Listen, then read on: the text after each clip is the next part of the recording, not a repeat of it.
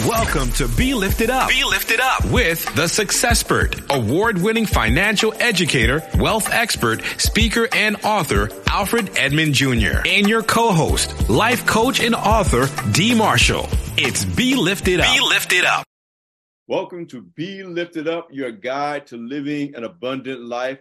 I'm Alfred Edmund Jr., my normal co-host, my regular co-host, the unduplicable D.C. Marshall is not here, but she did something great. She got us another boss lady to fill in for her, my co-host, Kamika Smith, Dr. Kamika Smith, founder of the Boss Network. Kamika, glad you're here with us. Listen, I'm blessed to be here. I'm blessed to be here. It's a good day. Listen, you're doing a lot of amazing things with the Boss Network. You've been a guest on Be Lifted Up. Yes. And you're a powerful young woman of faith. So it's great to have you on the show. But listen, we're going to be talking today, and I don't want to reveal the guest until after we get into the first break, because he's a really special guest. But this idea of being blessed to be a blessing is what we're going to be talking about for this show. And that's something that even if you weren't raised in the church, but certainly if you were raised in a faith community, you heard that all your life. And it's almost like, yeah. But this is about trying to bring real meaning to that phrase. I mean, what does that mean to you? Listen, I feel like for me, especially as a leader, in my community, it has been, my journey of helping other people. And through that, God has blessed me. So even in those moments where I feel like, oh, this is not happening, that's not happening, he sends a ram in the bush, as they would say. And it always works out because the work that I'm doing is to uplift the kingdom. And so when you do that type of work, there is no limit to how you'll be blessed. And so I just stand on that principle that as long as I'm doing God's will and I'm blessing other people, that he's going to take care of me. Yes. For sure. Yes. Kamika. Yes. We're going to be talking about one of my favorite topics, what it means to be blessed, to be a blessing, in part because that's not a topic, that's not a place you ever really get to. Like there's always more to do to fulfill that purpose, God's purpose for our creation, no matter how old we are, no matter where we are in life, no matter what we do for a living. Kind of keeping our minds on that topic is kind of a North Star for making decisions, especially in rough times when you think, things are going bad. You talk about, I don't have anything to be grateful for. I know during the pandemic, one of the most important things for me during the pandemic and the isolation period was figuring out what I could do to help and what could I do to do for others as opposed to focusing what I was going through. So, I mean, you've created an organization that's all about you blessing now over the last 15 years, almost thousands of people. Right, exactly. But talk about that experience with the Boss Network. Well, I love what you talked about when you said, in times of hardship, how to still be a blessing, right? Because the word says, blessed is the man who fears the Lord and finds great delight in his commands. And so I'm always trying to, look at what does God want from me and how can I operate in that space and continue to do the things that he's called me to do. And I will say during COVID was a rich opportunity for us all. Everybody talked about the shifting, and all these things that were happening. But it gave me an opportunity to be still because a lot of things that I did before, and many of us, the traveling, being busy, like everything was kind of to a halt. And so it forced me to kind of lean in to my faith and say, okay, how can I show up in this season differently and in a bigger way? And so that's when I created the Boss Impact Fund, because I saw so many Black businesses that were struggling, particularly the women that I serve in my community, which are Black women entrepreneurs. And so, I said, okay, I've been empowered, I've inspired, I've done conferences, I've, spoken at everything. What else can I do in this season? And God planted a seed in me to be able to raise capital to provide funding, because we all know, you can have a great vision, a great idea, but if you don't have capital to create and make it happen, you're really just kind of like, setting yourself up for failure. So I wanted to be a part of the answer and the solution to helping Black women get funding. And so that's how the Boss Impact Fund was born. And, it's human, and meaning it's human to think in periods of isolation, lack, as we went through during the pandemic, many of us, to think about how can I get, where's my blessing? And it's human. There's nothing wrong with that. It's just human. But it's divine to say, let me not just focus on what I'm not getting. Let me focus on what I can do for others who need. And your creation of this institution, I think it's going to be an institution to bless other women entrepreneurs, It speaks to who you are as a woman of God. Yeah. So I'm not surprised. But listen, we have the perfect guest to talk about Blessed to Be a Blessing. And I mean, he's an attorney. He's a Broadway producer. He's an author. He's an entrepreneur. He's, you know, been active with gospel music artists and music and film artists. I mean, I'm learning more about this brother. And I'm like, this guy's blessing all over the place. Yes. But, you know, we are here to be graced by James L. Walker Jr. James, good to see you. Welcome to Be Lifted Up. Hey, man, good to see you and Gwen and Dr. Kamika. It's an honor to be here with three people, or two I know very well, and one person who is really doing great work from what I heard there in the introduction. So it's an honor to meet you, Dr. Kamika. That's what we're all about here in Atlanta. You know, James, tell your story a little bit about who you are. I mean, you're James Walker, attorney at law. Mm-hmm. And often when people get to know you, and I know the creator of our show, Gwen, knows you. She knew you in one capacity. I've known you during my time at Black Enterprise. But I'm looking at, you know, what Gwen shared with us to prepare for this show, and, you know, Broadway producer and all. You know, I don't know if I knew all those facets of you during the time that we've known each other. Alfred, it's funny. I was sitting with a young man last week, and I'll answer your question this way. And he's a producer, songwriter, MD, travels with a lot of major artists, wrote with a lot of big time people. And we were sitting over dinner last week, and he said, how do I put together kind of my income streams, the boxes? So I pulled out a napkin and I started boxing out for him. Okay, well, first we'll do the artist stream. Then we'll do the producer stream. Then we'll do the songwriter stream. Then we'll do the MD stream. Then we'll do the work you do with the churches. So we had all these boxes. And to make the point, I said, so for example, I have my plays, I have my museum, I have my law firm, I have my publishing side. And as I did that, I realized in that minute, I said, wow, God has blessed me with 7 or 8 different lanes. Wow. And I didn't realize it until having dinner, because when you're like knee deep in it, you don't even think about it. You just get up and say, okay, what does the museum need? What does the play need? What does the law firm need? What does the publishing side need? What do my kids need with their real estate? What does this need? And you don't even take time to realize we probably collectively have somewhere between 300 to 400 people on payroll in the various business that I own a piece of, whether I'm the majority owner like the law firm, or whether I'm a minority owner like the museum or the plays, or whether I'm a majority owner like the real estate. Mm-hmm. You know, you don't think about that because you put people in place to do what they do. And for years, I would read your articles, Alfred, at Black Enterprise, and I would think, how do these guys do this? Like, how do they have this company and an LLC over here and a management team here and a golf trip here? But now we're doing that. It just kind of happened by osmosis. And we didn't realize it, but that's how God is. If you would have told me a year ago, we would have 4 or 5 shows up on Broadway, 2 in London and a museum at Times Square and the top, I think, jazz album out, a couple top R&B albums out, pop albums out, of course, gospel, our baby, and people on TV producing films and TV shows, I would have said you were crazy. And 4 great kids.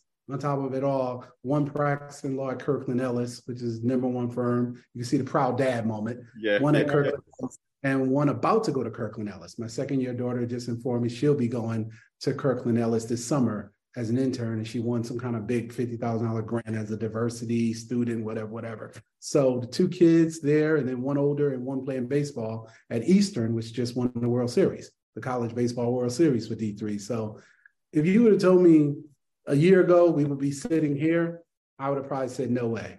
There's no way I could juggle all of that. But God has lined it up where we have good people and they stay on top of everything. I just read my report from the museum. I can see how the museum is doing. I just read my ticket sales for Piano Lesson. We've sold out every show this week. I'm getting ready to probably get a report from London at some point, the advance ticket sales. And of course, my law firm gives me an update every day from the paralegals and executive assistants here that update me on, you know, these are the new clients, these are the invoices going out, this is where you need to be in court. You have to submit yourself. We talk a lot about submission in Christianity. Submission really comes to even on the work side. If you're working with people, you have to submit to a system. And for so many years, that was hard for me to do. I wanted to make my own calendar. I wanted to make my own schedule. I wanted to just be in on every, you know, phone call. And about 5 or 6 years ago, my staffers came to me and said, hey, let us take all of this off of you.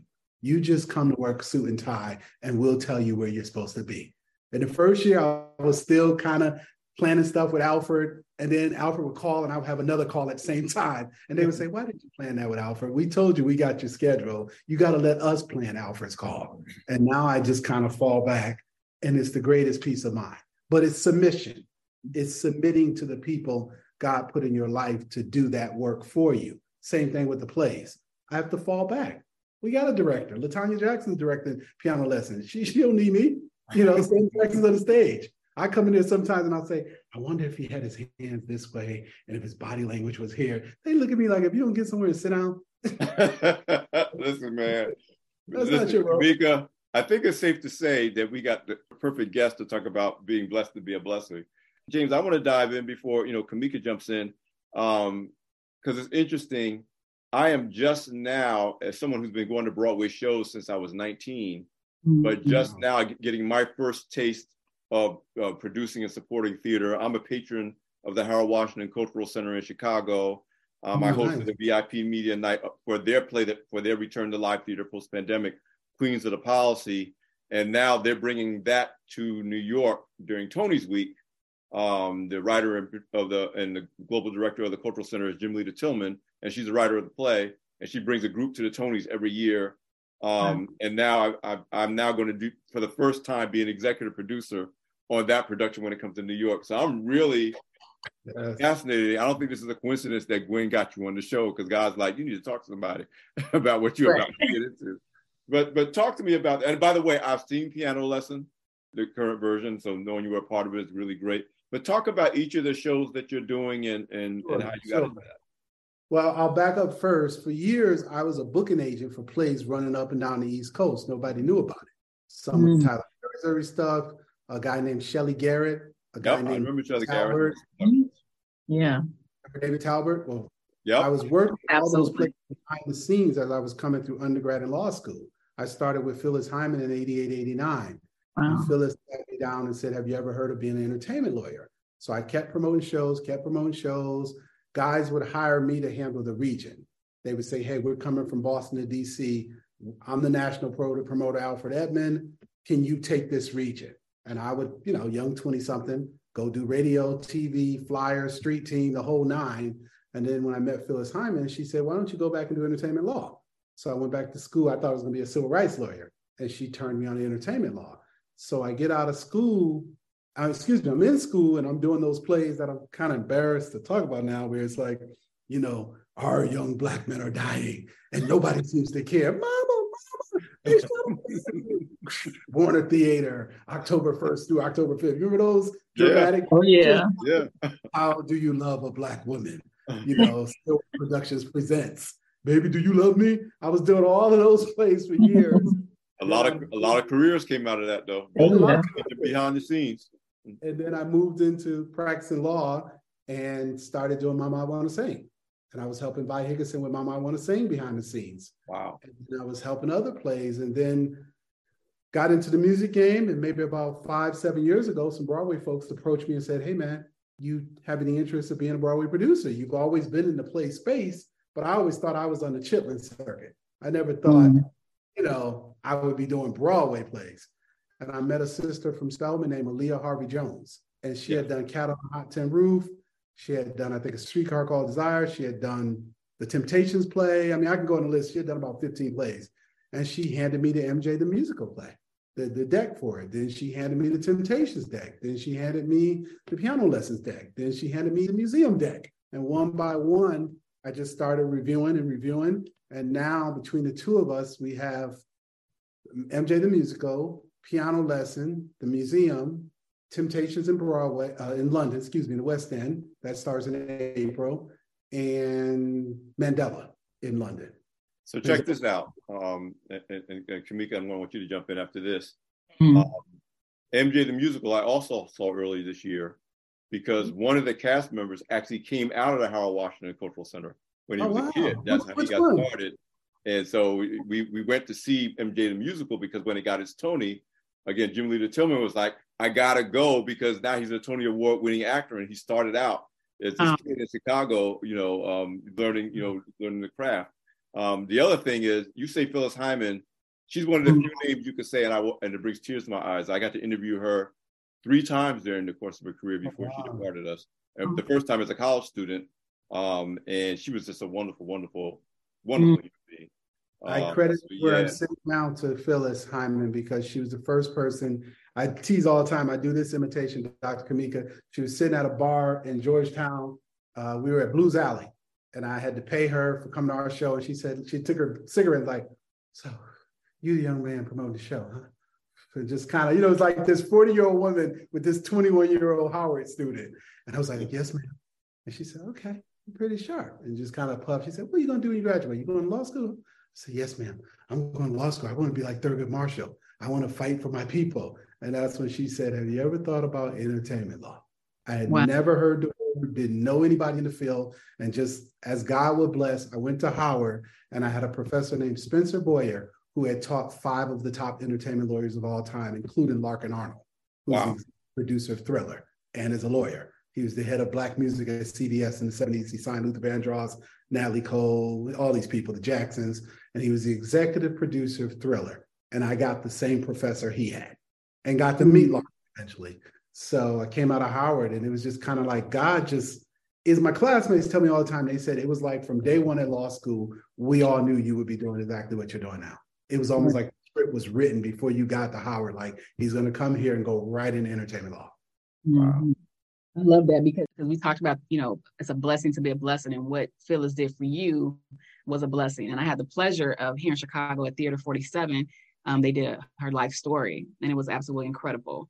And so, you know, just knowing, you know, a lot of the behind the scenes that happened with her and her life, it just makes you just appreciate her even more as an artist and as a person, as a human being.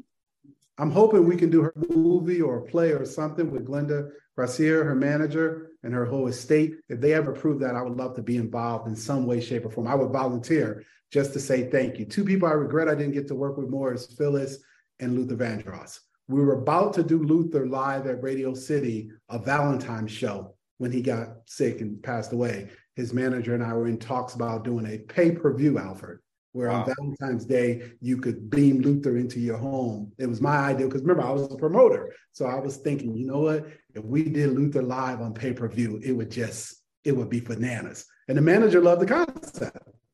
Well, anything that happens to Phyllis that you do, I want in. I'll carry water, I'll be the usher, whatever it is.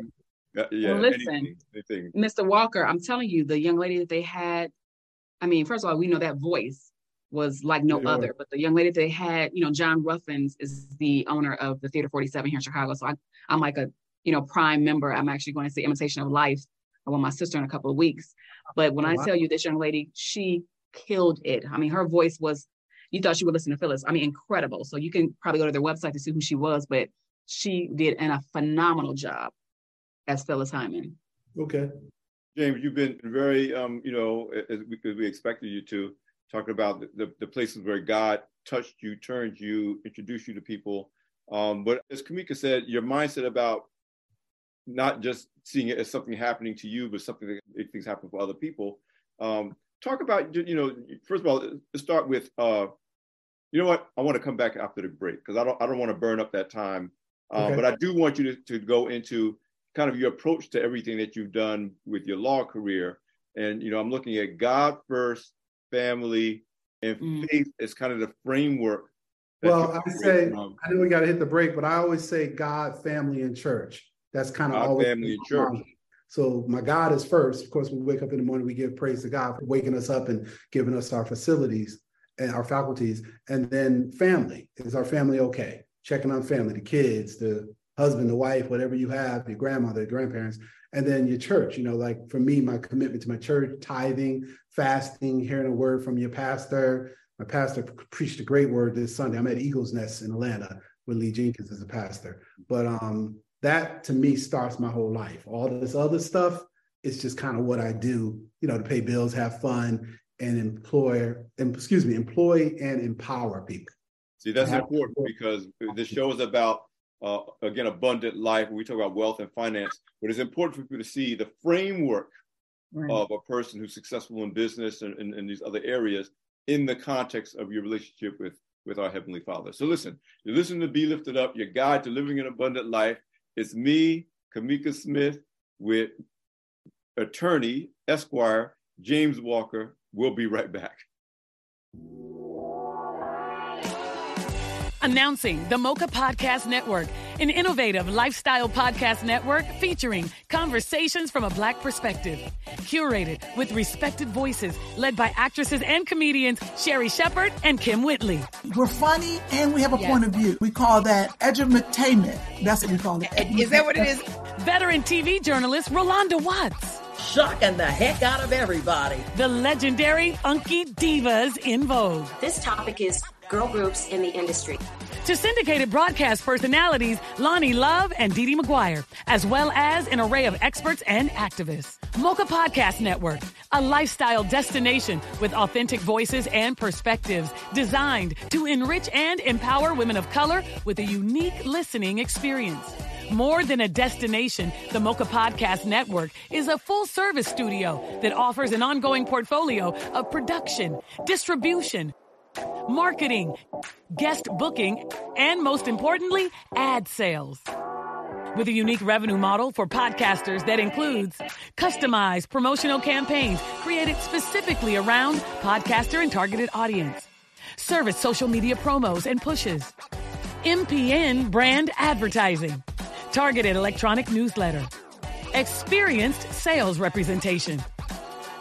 For advertisers, the Mocha Podcast Network is a safe marketplace to align their brands with trusted voices, organically engaging the highly in-demand female consumer and more. With quality over quantity, from concept to completion, now is the time for content creators and brands to join the innovative Mocha Podcast Network and experience unapologetic conversations with a new perspective.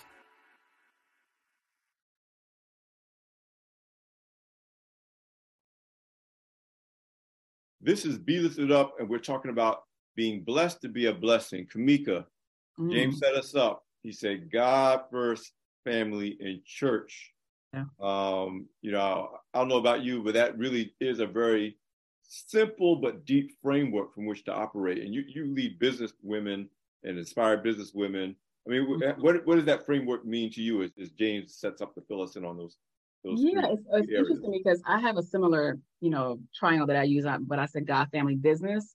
I put God and the church together as one, as my head, and then family, and then business, because God has, created me as a business leader. And so that's how I operate. So I love that intention on God and the church that James talked about, because, everything starts and ends with the Father, and so I love how you've been able to create all these different entities, but within everything, there is a center around God and faith and blessing others. And so, I would like to know from you, James, how does one get to the space to where they're able to, operate all these different entities, but then also still, be able to bless other people and be present in that blessing?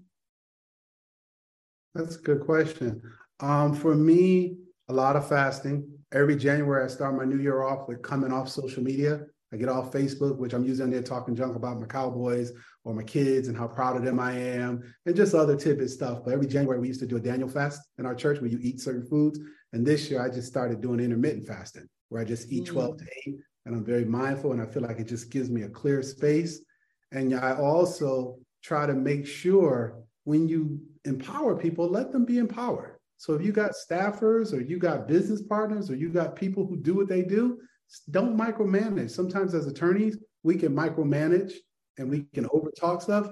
And I've learned recently, just fall back, let them do what they do and watch the results and watch God. And people will make mistakes. And I think in the beginning of my career, 20 plus years ago, I used to think Alfred had to be 100% James Walker to work with me.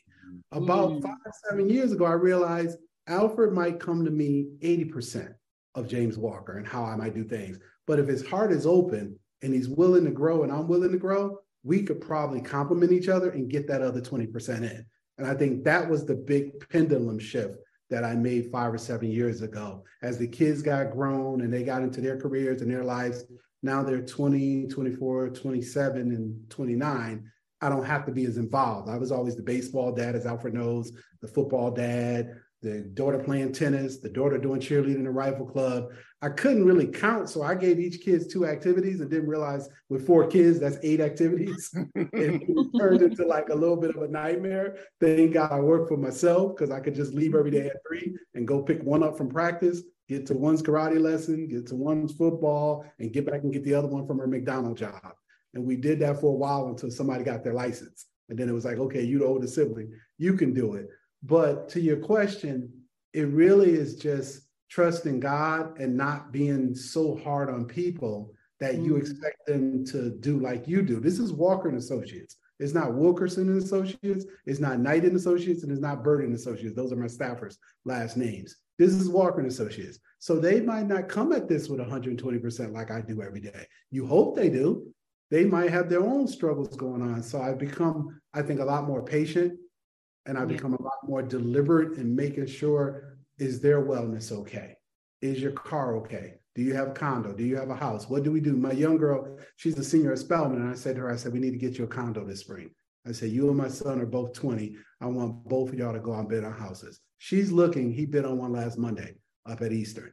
He didn't get it, but I was proud of him at 20 that he went out and bid it on not just a house, but he was buying a 4-bedroom so that he could rent 3 of them to his teammates and keep one for himself, like his older brother is doing up in D.C., where his brother practices law in D.C. and New York.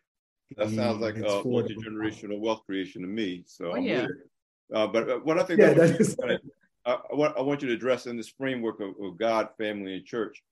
Mm-hmm. You know, I do a lot of things, and people always ask me, how do you find time to do everything? I say that I say no to things so I can say yes to other things. Oh, yeah. And the ability, especially again, you're someone who does a lot of things now. You obviously you have your law firm, the Broadway, you know, just a father.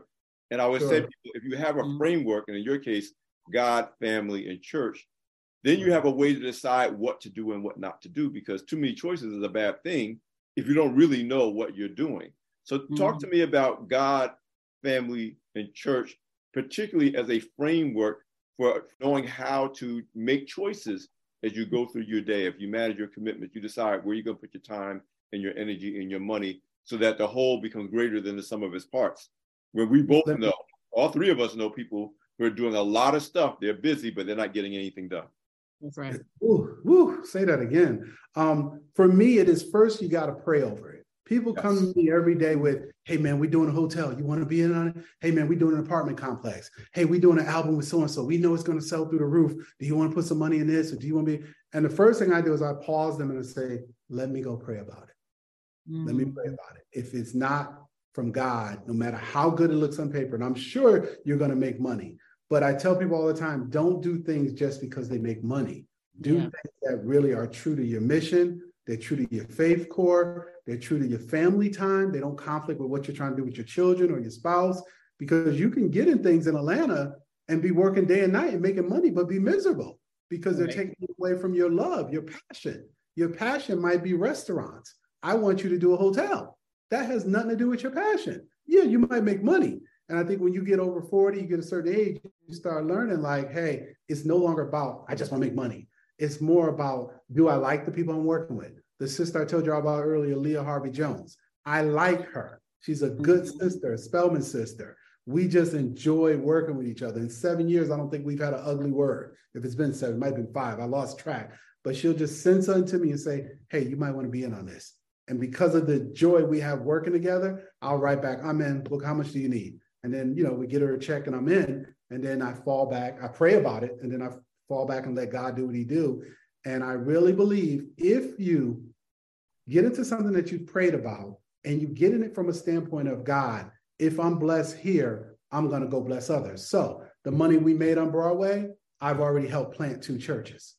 One in Connecticut, my cousin is doing, and my pastor here, we just brought a $13 million facility here in Alpharetta, Roswell area. We're buying like a shopping mall, basically. It used to be a Kohl's store, CVS, a pet stop, whatever it's called, pet store. So we're buying that. And when pastor came and said, this is how much money we need, a group of us stepped in and said, okay, let's underwrite the down payment to get them in. So I gave, you know, a very significant amount there, and I will continue to give, because for me, every time you get these blessings, your first question to yourself has to be, how can I help other people? Right. If I go help somebody else and do God's work, he's going to do what the scripture says, right? Mm-hmm. Seek ye first the kingdom of God, and all these other things will be added, right? I'm paraphrasing it for the interest of time, but the gist of the scripture is, if I seek ye first his kingdom, which to me means help his kingdom, help his kingdom. My cousin has a church in Bridgeport that is, I think, 50,000 square feet in Bridgeport, Connecticut, my hometown. When it ccame time to get in, I said, "Cuz, what you need? Let's get in this." So we started representing him legally. He opened the church up a few months ago. He's doing phenomenal. It's his second church. He has one in New Haven and one in Bridgeport. To me, that's what you do when you get these blessings. You start figuring out, where can I pour them back in? Where can I give? Where can I give my time? Where can I give my money? Where do I pray at? If you do that, it just becomes a ripple effect. Because God sees now that you're responsible with the gifts, the talents, and the resources that he's given you. So he knows, I can trust Alfred. I can trust Dr. Kamika. I can trust Gwen. If I give it to them, they're not going to become self-absorbed, be making music videos where they're dancing and they're drinking and they're, you know, going wild. And I'm not judging those people, because I know those folks help people too. But I'm just not trying to be seen. I'm not trying to be seen. I'm trying to see that others can get to Broadway, like Alfred and others can get to their long life. We have put, I think, 100 kids have gotten scholarships. I checked with my son. We've given out 100 book scholarships, paid for LSATs for Black kids. Kids stop me when I'm home and say, "Hey, you paid for my LSAT 3 years ago. I just graduated from Howard." That is the greatest feeling, when we can see hundreds of kids say they got a book scholarship from me or my son or us together. The same thing with this law firm. We've had about 100 kids come through here as interns, including two we interviewed today from Spelman that'll probably join us this summer. So to me, that's pouring it back in and just giving back what God gave you. We have with us an incredible, I call him a Renaissance man. I'm just listening to everything he's talking about, James Walker Jr., Esquire. And I wanted to come back into the conversation, James, because we talked to you about so many different things when it comes to being a blessing to others, but we know that charity starts at home. And so we talk about legacy and creating generational wealth. And, you know, you mentioned some things that you're doing with your children around real estate, around giving back with philanthropy. How do you start to set your children up for success and kind of teaching them those principles of giving and being a blessing to others? My four children grew up in a house where their mom and I were entrepreneurs. We always had apartment buildings, medical buildings, legal buildings, as well as other smaller businesses. So at a very young age, if Gwen can tell you, she would come to our home and our children would be serving at the Christmas party. Our children would be doing coat check for tips at our Christmas parties. Mm-hmm. That evolved into our children being the ones who collected our rents. I would send them to Hartford. We had 50 apartments. I would send them up to Hartford. I would let them go door to door and knock on doors. "Mr. Edmund, I'm James Jr. I'm here to get the rent." And, you know, Mr. Edmonds would pay my son. My son come down to the car. "Mr. Edmonds was $80 short, Dad. He said he going to get a check in Friday. He wants to know if he can pay later." And I say, "Sure, son." He write a note, but it taught him. So fast forward, he graduated from Howard in 2017. And he comes to me, he said, "Dad, you told me when I was helping you, if I finished college, you would buy me a house." And I said, "Really? Did I say that?" He said, "Yeah, you told me if I graduated with honors, you buy me a house." I called his grandmother up. I said, "Mom, did I ever say I would buy him a house? What was I thinking?" Because you just say things as parents, you never think they listened, but of course he was listening. So right before he got into law school, 2017, we bought a house in DC for $350,000. And he had 4 tenants in it. He was 21 at the time. We closed on the house on July 31st or August 1st that year. They had the pinning ceremony at the law school that afternoon. After we closed the house, we went and had some eat. I said, "What are we doing now, son?" He said, "They're having some pinning ceremony at the law school. I don't know if I'm going to go." I said, "Oh, we going, I'm pinning you." So we went to the ceremony and I got to pin him. And I even saw another dad there whose daughter had went to Howard too. So I got to pin him. Then 2 years later, he called me and said, "Dad, I got a job at Kirkland. I'll be working in New York. I need a place in Brooklyn. I'm going to rent some. I'm calling Charlie Lewis. He works with real estate. Find me something." I said, "Son, we don't rent, we buy." And that right there has been the theology for my kids their whole life. We don't rent, we buy. We own our office building here, we own our office building in Connecticut, we own the office building in New Haven County, Fairfield County, and Hartford. We do not rent. So we got him a condo in Brooklyn. I think we paid about $550 for it. So now you have a young man who's 27, be 28 this week, with over $1 million in real estate because of the appreciation of the two. and he's teaching his brothers and sisters, like, this is working out for me. I'm practicing law, but I have a home in Brooklyn and a home in DC when I come back on the weekend, and I got tenants in a home in DC. So that's how we taught them. We always taught them, you know, you give your 10% and watch mm-hmm. God do the rest. And you make sure you look at your finances from a standpoint of retiring, from a standpoint of preparing for a rainy day. So when his brother called me last week and said he was bidding on a house up in Eastern, right near Hartford, Willimantic is the town, I was in tears because I said, my baseball player is now thinking about generational wealth. He's always been the baseball guy. His brother's the businessman, his sister's a realtor. His other sister, she won the Fulbright. So she's always been the bookworm of the four. She won the Fulbright. Now she's in law school, but they're all starting to think now like, hey, wait, Brother Ham, Broham got two places and we need to get something. Right. But they've always been involved in family businesses. And I've always told them, you find it, I'll give you the down payment, give you the loan you need, and get you kind of going. Yeah, good stuff. But it's subject to, you got to do your part in school. Like, all of the kids have been on honor roll. It doesn't happen if you're not doing your part. And they're all very clear. I like the fact that he said to me, you promised if I graduated from Howard with honors, you'd buy me a house. Yes, he remembered that thing. So we hired an agent and went out in DC and found a house in Hyattsville. And it's a very nice house. And I had just told him buy a 2-bedroom. He bought 6 so he could rent out for it. Smart young man. That's the way, you know, he's thinking. But God is good, and I let them all know it comes back to faith. The struggle now for parents is you have a kid working at Kirkland, probably making $300,000 or $400,000 a year, has 7-figure real estate. How do you keep him humble? How do you keep him close to God when he has, you know, the lifestyle of a young pro athlete in some ways, maybe not the star athlete, but, you know, a very good, significant income. He and his girlfriend, she practices law, same firm. So trying to keep him humble has been the new challenge for me as a father. I wanted to ask you about that, because we are talking about, you know, I tell people, if it's not multi-generational, it's not wealth. And that includes the principles and the values that you teach. And we are, you know, there's always, I know I went through it. I was raised in the church, but there was a period in my 20s and 30s and 40s, and I would say even still, you found my new church home in Chicago during the pandemic. But we all know as parents, you raise your children, but once they become adults, the arrow has left the bow, and you gotta just continue to pray. But they got to find their own way and their own path. Talk to me about what steps that you and your wife took for this blessed to be a blessing principle to be at least planted in your children during their upbringing.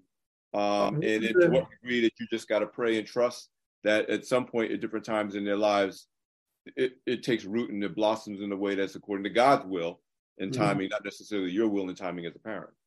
One of the things we did when Gwen would come to our parties, we had couple $1 million homes in Connecticut, one in Stamford, one in Monroe.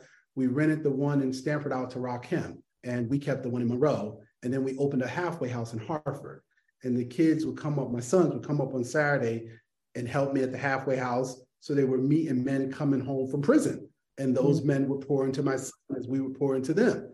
My daughters also helped with the real estate. So they saw us. And we had properties in Section 8 neighborhoods. We weren't buying high-end properties all the time. So they really saw us trying to be a blessing. I said, we're not here to just be a landlord collecting money, but we know Miss Doris on the 3rd floor has a daughter at UConn. So we're asking her, how's your daughter doing? Can we give her a book scholarship? Can she come work on our firm one day? You know, we're having that relationship with the tenants. And I'm still very close to a lot of my tenants, even though I've been in Atlanta now 10 years, a lot of them are still on Facebook with me, including some of the men who came to our halfway house. So to your question, Alfred, we just tried to show them by serving. When I was at the church, I was a musician, if you want to call it that. I played a little piano. And on Sundays, me and some of the staff would go over to the elderly centers, go over to the hospitals. The kids would tag along, so they saw that.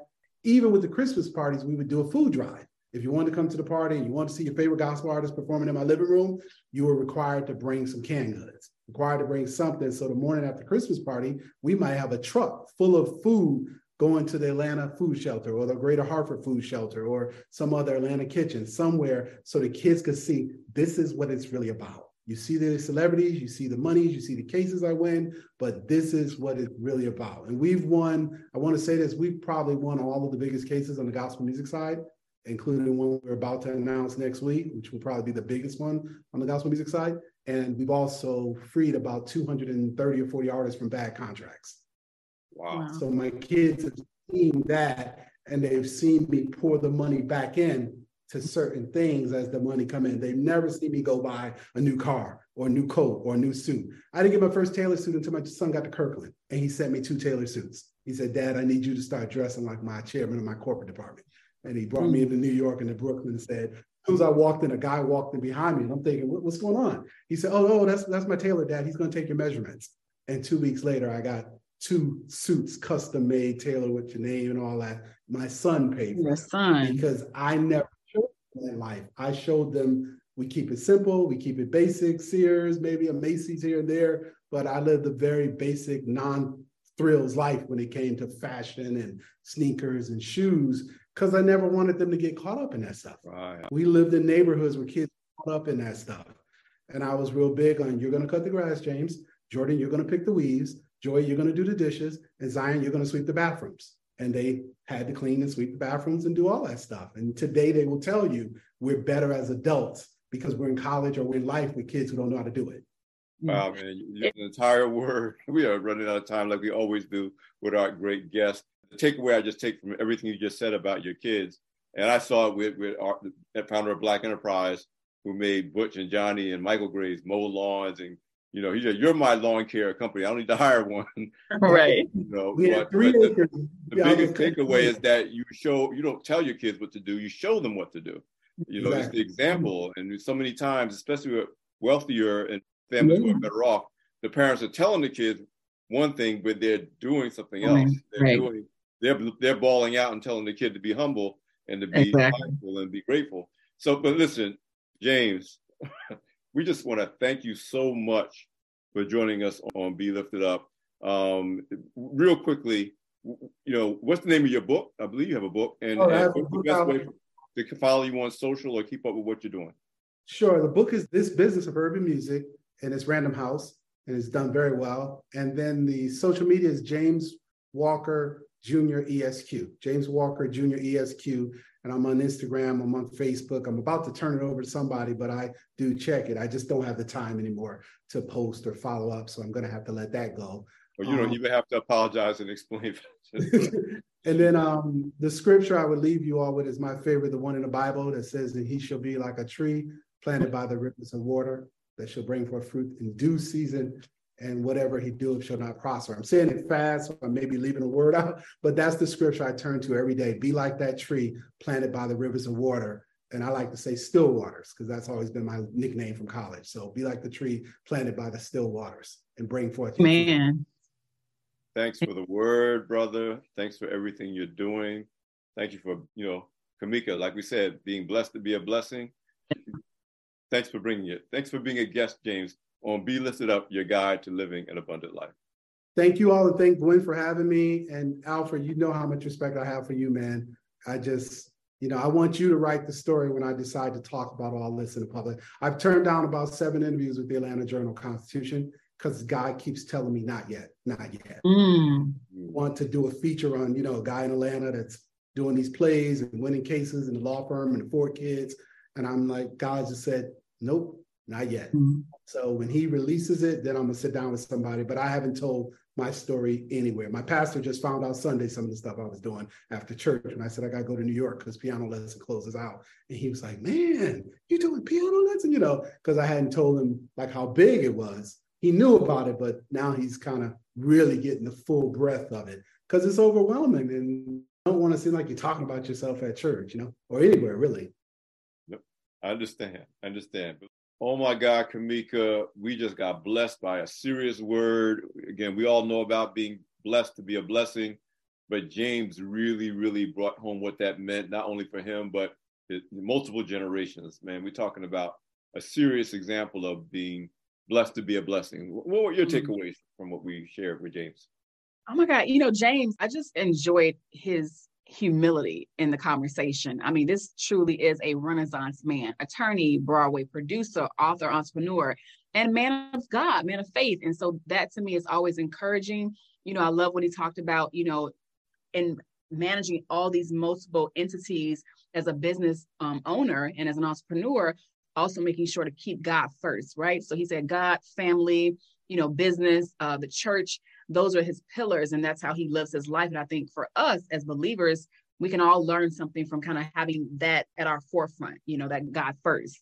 And then just, allowing people to be genius. I think that was something that was really encouraging for me, to just hear those that you work with, those that you are called to kind of support, giving them the room to grow and giving them the grace to make mistakes and not looking for your twin, but also just, acknowledging the gifts that God has given, all of us. So, just a powerful conversation. And then that legacy piece with his children.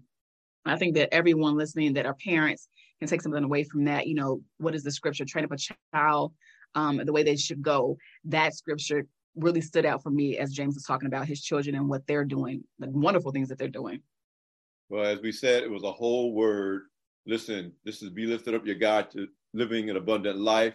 You can catch this show and all the other episodes at mochapodcastnetwork.com. That's because we're part of the Mocha Podcast with an S Network. You can catch us on Sirius XM 141 HUR Voices on Sundays, Tuesdays, and Thursdays. And you can follow us across all social media platforms at B Lifted Up Radio. That's B Lifted Up Radio. I'm Alfred Edmund Jr. I'm here with my co-host Kamika Smith, sitting in for D.C. Marshall. Thanks for joining us, and we will see you next time. It's Be Lifted Up, your guide to living an abundant life.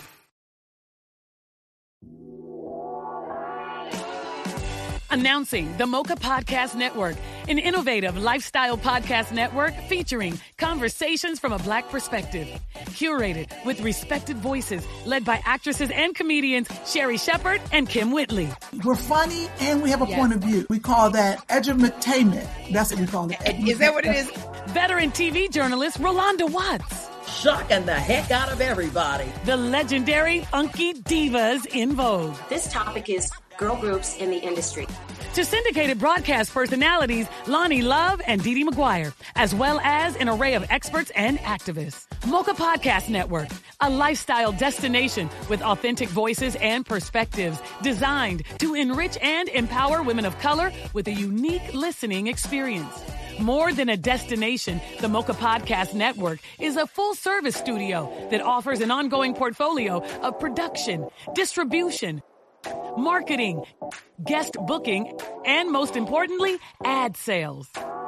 With a unique revenue model for podcasters that includes customized promotional campaigns created specifically around podcaster and targeted audience, service social media promos and pushes, MPN brand advertising, targeted electronic newsletter, experienced sales representation.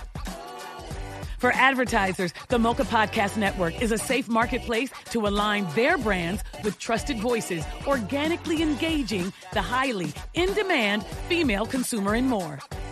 With quality over quantity, from concept to completion, now is the time for content creators and brands to join the innovative Mocha Podcast Network and experience unapologetic conversations with a new perspective.